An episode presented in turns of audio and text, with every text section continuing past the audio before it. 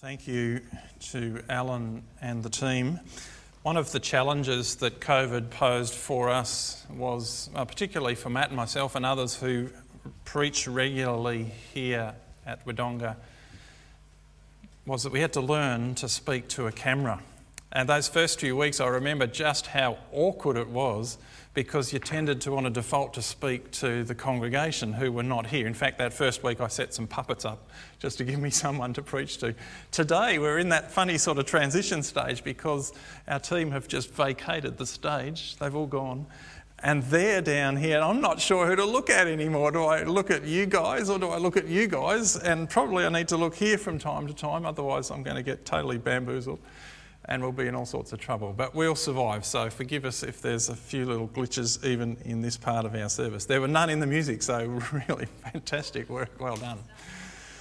Many, many years ago, I happened to be doing uh, some teaching experience down in Gippsland. I was staying with my auntie and uncle down in a little place called Heath Hill, and we were sitting around the kitchen table, the three of us, talking about their experience as families growing up and how meals were undertaken. My auntie came from a home with just two siblings, and I'm kind of guessing it was a relatively um, moderate sort of a home. You know, meal times would have been well organised and well ordered, and so she was in the habit of eating in quite a, a moderate way, a, a paced way, let's say. My uncle, by contrast, came from a family of boys, and what used to happen in that space was as soon as you'd finished your meal, any food on anyone else's plate was fair game. And say that they all learnt to eat uh, as fast as they could because there was the opportunity. If you finished yours, you could get someone else's. And in marriage, in that first couple of months of marriage, they said it was really strange because my auntie was sitting at the table wondering why my uncle had to eat so fast. And my uncle was sitting at the table wondering why my auntie was eating so slowly. And it was the first experience that I had of what we now describe as family of origin or family of origin issues, if you like, the way that we have been raised uh, impacting the way that we behave in life. And throughout January, I'd like to spend a little bit of time reflecting on the early years of Jesus, uh, the part of Jesus' life that we rarely spend much time thinking about, and today spend some time thinking about his family of origin and how that would have shaped him and would have inevitably shaped him as he prepared for ministry at around the age of 30. Now, to be fair, there's not that much data in the New Testament for us to work with.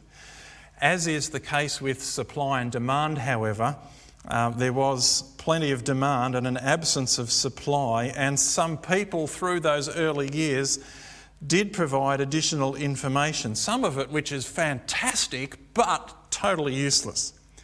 For example, uh, somebody made the effort to write what is known as the Gospel of the Infancy of Jesus. You've probably not read that one. You won't find it in your Bible because it was recognised as being fanciful. But in the Gospel of the Infancy of Jesus, it is proposed that Amongst other things, Jesus spoke from the cradle, announcing his divinity to his mother. You can imagine the shock Mary would have got in that space. It also claims that a demon possessed child was cured by contact with Jesus' swaddling clothes, while other sick folk were healed by Jesus' bathwater. Conjures up some interesting images, doesn't it? As Mary tossed the bathwater out the door, there might have been a crowd of, of lepers or others ready to, uh, to receive healing. Uh, another report in this same um, apocryphal gospel says that during a playground encounter with little Judas, who, it might be noted, was already possessed by Satan and manifest that possession as a biter, tried to bite Jesus unsuccessfully. And so instead, he slapped Jesus on the very spot where Jesus would one day be pierced by a spear. So, as you can see, it's much safer for us to stick to what the scriptures do contain, mindful of the fact that just because the authors of the Gospels didn't include a lot of this information about the early phase of Jesus' life, they didn't see it as necessary for their purposes, it doesn't mean that it's not important. And so, we're going to reflect for a few moments today and then again next week and over the next few weeks on some of the events in that early stage of Jesus' life. And there's perhaps five things we could say by summary. The first one here on the screen is this, and it reminds us as we read the scriptures that Jesus came from a poor family. Now, there's nothing unusual about this because in these times many people came from poor families. And the law, the, the law of Moses acknowledged this. And so for example, as we had in our reading, when it was time for Jesus to be taken to the temple for dedication, the law prescribed that a lamb should be offered as the sacrifice. But if you couldn't afford a lamb, then two small pigeons or two small doves, which was in fact the offering that Joseph and Mary made, which is indicative probably of their economic sense. Given our understanding of the cultural context, it's also fairly safe to assume that they, like many other families of the day, probably lived with the constant threat of hunger. They may have experienced times where income was limited according to the seasons, according to droughts or perhaps too much rain, whatever.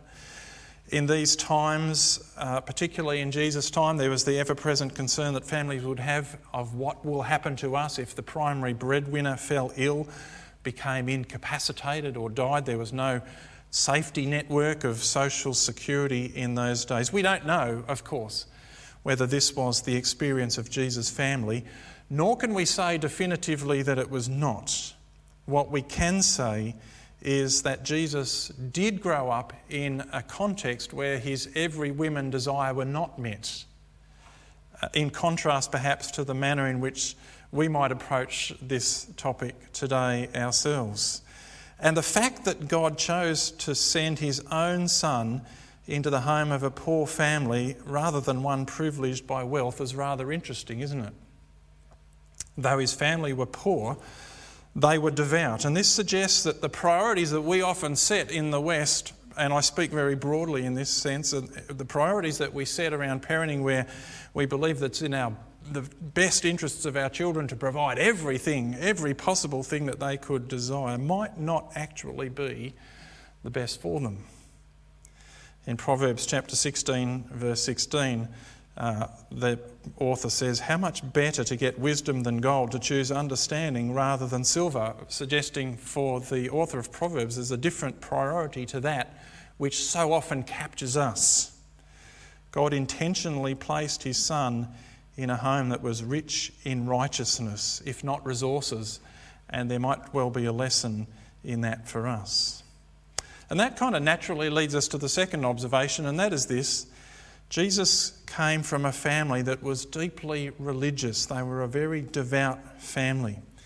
We know from earlier in the, the scriptures that Joseph was described as a righteous man and that Mary had found favour with God. God's grace was upon her. And we know from the scriptures that they were diligent in observing the law prior to and after the birth of Jesus. But here's an interesting observation um, despite this very dramatic experience that they'd had, and remember, they'd had a very dramatic experience, a very dramatic spiritual encounter, they never presumed on God. The temptation for some might be in that space if an angel appeared to us, um, just imagine yourself in this situation. If an angel appeared to you and spoke to you and gave you a message, the temptation is at least there for us to suddenly uh, assume an air of spiritual superiority and say, well, you know, God spoke directly to me. And so perhaps lord it over others or have some air of superiority over others. But we don't see that in Joseph or Mary. You might have had the unfortunate experience of meeting people who've perhaps been a little like that, some kind of sense of superiority after a God moment that they experience. It's not necessarily pleasant to watch and it's not godly. They say that familiarity breeds contempt, but this certainly was not a charge that could be levelled at Jesus' family, at Mary and Joseph. They were humble even in that space. They were gracious to others even in that space. And Jesus grew up in a context, a family that was very humble in the manner in which they approached God. It's tempting perhaps to park that thought right there, but there's one personal and perhaps risky application that's worth making in this space. And so I offer it in the absence of a congregation with only a handful of people here to say this too. Uh, we need to reflect sometimes on how we actually approach God ourselves. How do we approach God when it comes to worship? Let me describe a typical Sunday morning. Uh, it's busy, it's confusing. The kids are late out of bed or very early out of bed, and so the family's tired getting them dressed, getting them breakfast, and getting them into the car. Just make it to church, and it's already two minutes past 10. Goodness me, I'm going to have to sit up the back, check them in. It's confusing, it's, uh, it's busy, it's overwhelming, and it's difficult for us in that space to prepare ourselves properly when we come in. And then, even as we do come in, we're greeting this one and we're greeting that one, and it's lovely and appropriate to enjoy that fellowship. But how do we do it to properly prepare to meet with God in that space of corporate worship? I wonder whether Aaron and Moses talked about the football when they were going into the tent of meeting. Possibly not. And yet, we who have direct access to God 24 7 are not restricted to meeting with God in a particular place or time can be uh, inclined to approach worship together, one of the most important corporate activities of the church, as though it's just something we do every day. And there might well be times when we approach the worship of God with such a laissez faire attitude that God must ask the question Are you serious in this space? Something to think about, and something to think about as we move forward. As we do move forward, let's reflect a little more on Jesus' family, though. The third reflection I'd bring with you today is this Jesus' family was a bustling family. I don't know whether you ever kind of would have thought about this, but we need to understand some of the context because we understand that Jesus was the eldest in the family. Mary was a virgin when he was conceived. We know that he didn't have older brothers or older sisters. But we do know from the scriptures that Joseph and Mary went on to have other children. In Matthew chapter 13, verse 55, for example, Matthew tells us that Jesus had four brothers and names them. And then in verse 66, sorry, 56, at least two and possibly more sisters. As the eldest in the family, Jesus inherited some responsibilities according to his culture, responsibilities that would have shaped him as the eldest as he grew up.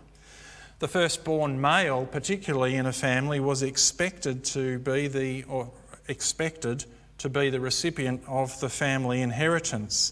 But the firstborn male also had to act in such a manner as though he was the second father in the family, the next father in line, so to speak.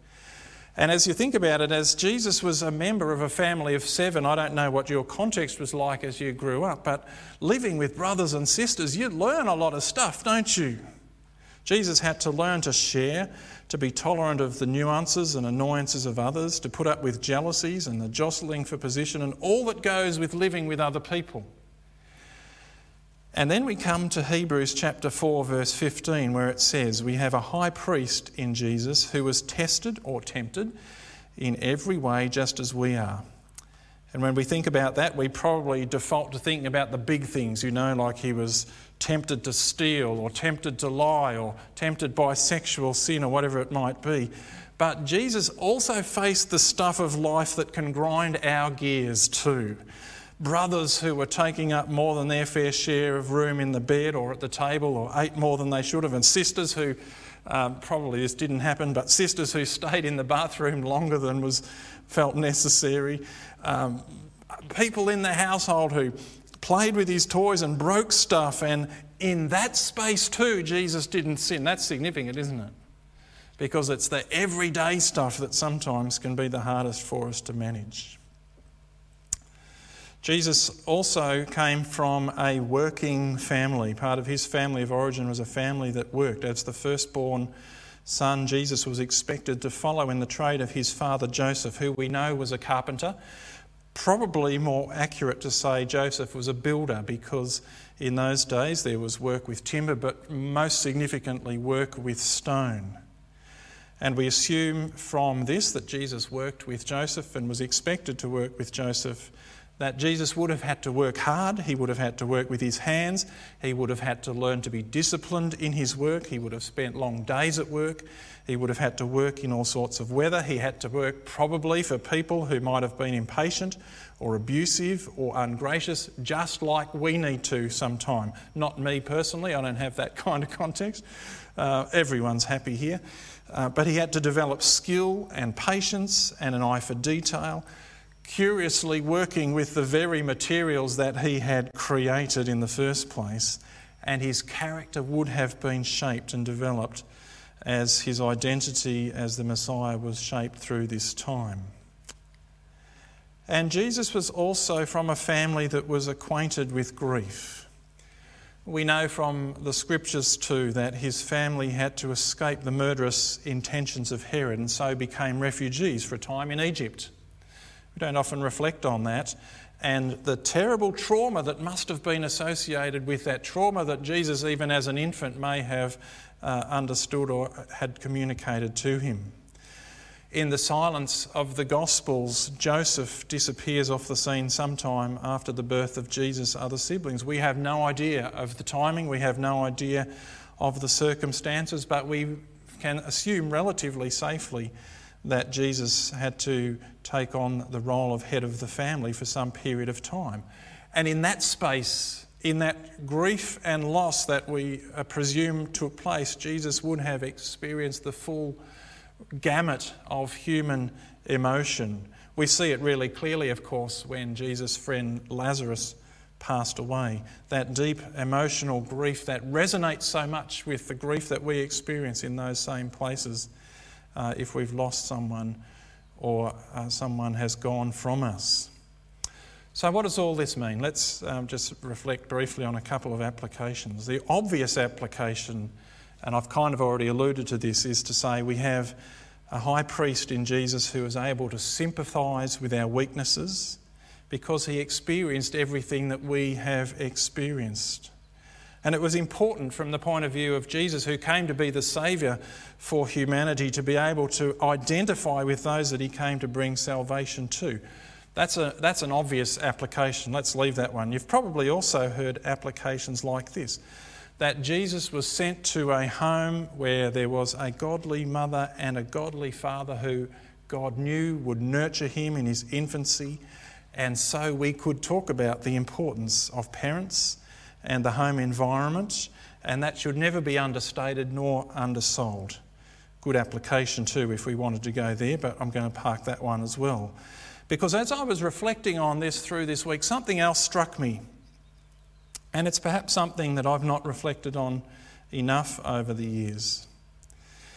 And it's this Jesus lived for 30 years in the very ordinariness of family and community life.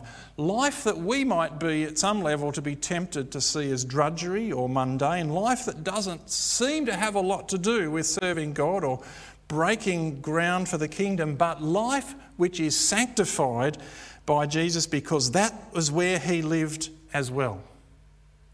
This life that we go on with day by day is ordained by God as good because that's the life that Jesus experienced as well when he grew up. Jesus grew up in a home where a meal had to be prepared every night, where dishes had to be done, where somebody had to get up each day and go to work, where somebody had to do the laundry Jesus lived in the ordinary, and by living in the ordinary, actually says the ordinary is special too. The ordinary can be holy or set apart for God as well.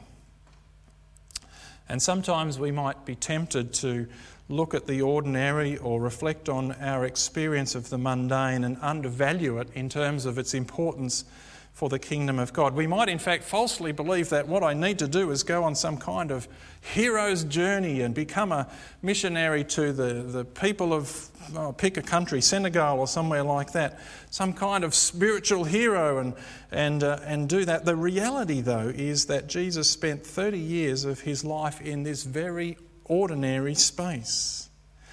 And that tells us something of the value that God puts on the day to day experience of life. Have you ever, for instance, considered how mowing the lawn or drying the dishes or hanging out the washing might actually be an activity ordained as good by God.